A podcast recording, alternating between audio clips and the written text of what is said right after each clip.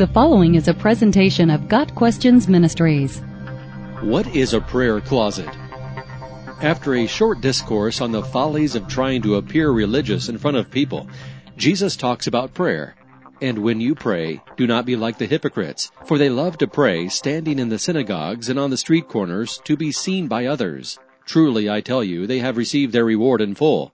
But when you pray, go into your room, Close the door, and pray to your Father who is unseen. Then your Father, who sees what is done in secret, will reward you.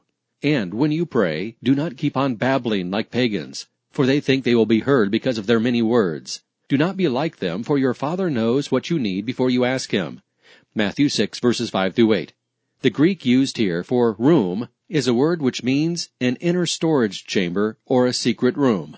The point being, a public prayer, announced on a street corner, gives the prayer all the attention he can expect to receive.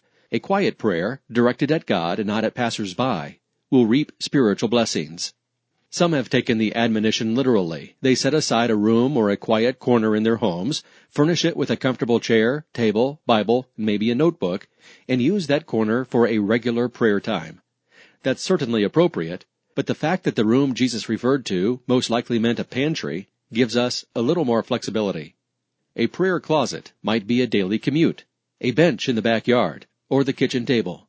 John Wesley's mother is said to have sat in a chair and thrown her apron over her head as a sign to her kids to leave her alone. Jesus usually went to a secluded hillside. The point is that the closet is free from interruption, distraction, and listening ears. Although there are good reasons to have a dedicated space for regular prayer, such as training the family to respect the quiet and keeping prayer related materials in one place.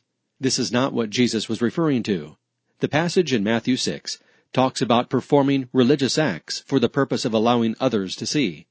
Any act, be it praying, giving, or serving, should not be done for the purpose of gaining approval from others. Praying, giving, and serving should be responses to our relationship with God and the mercies He has given us.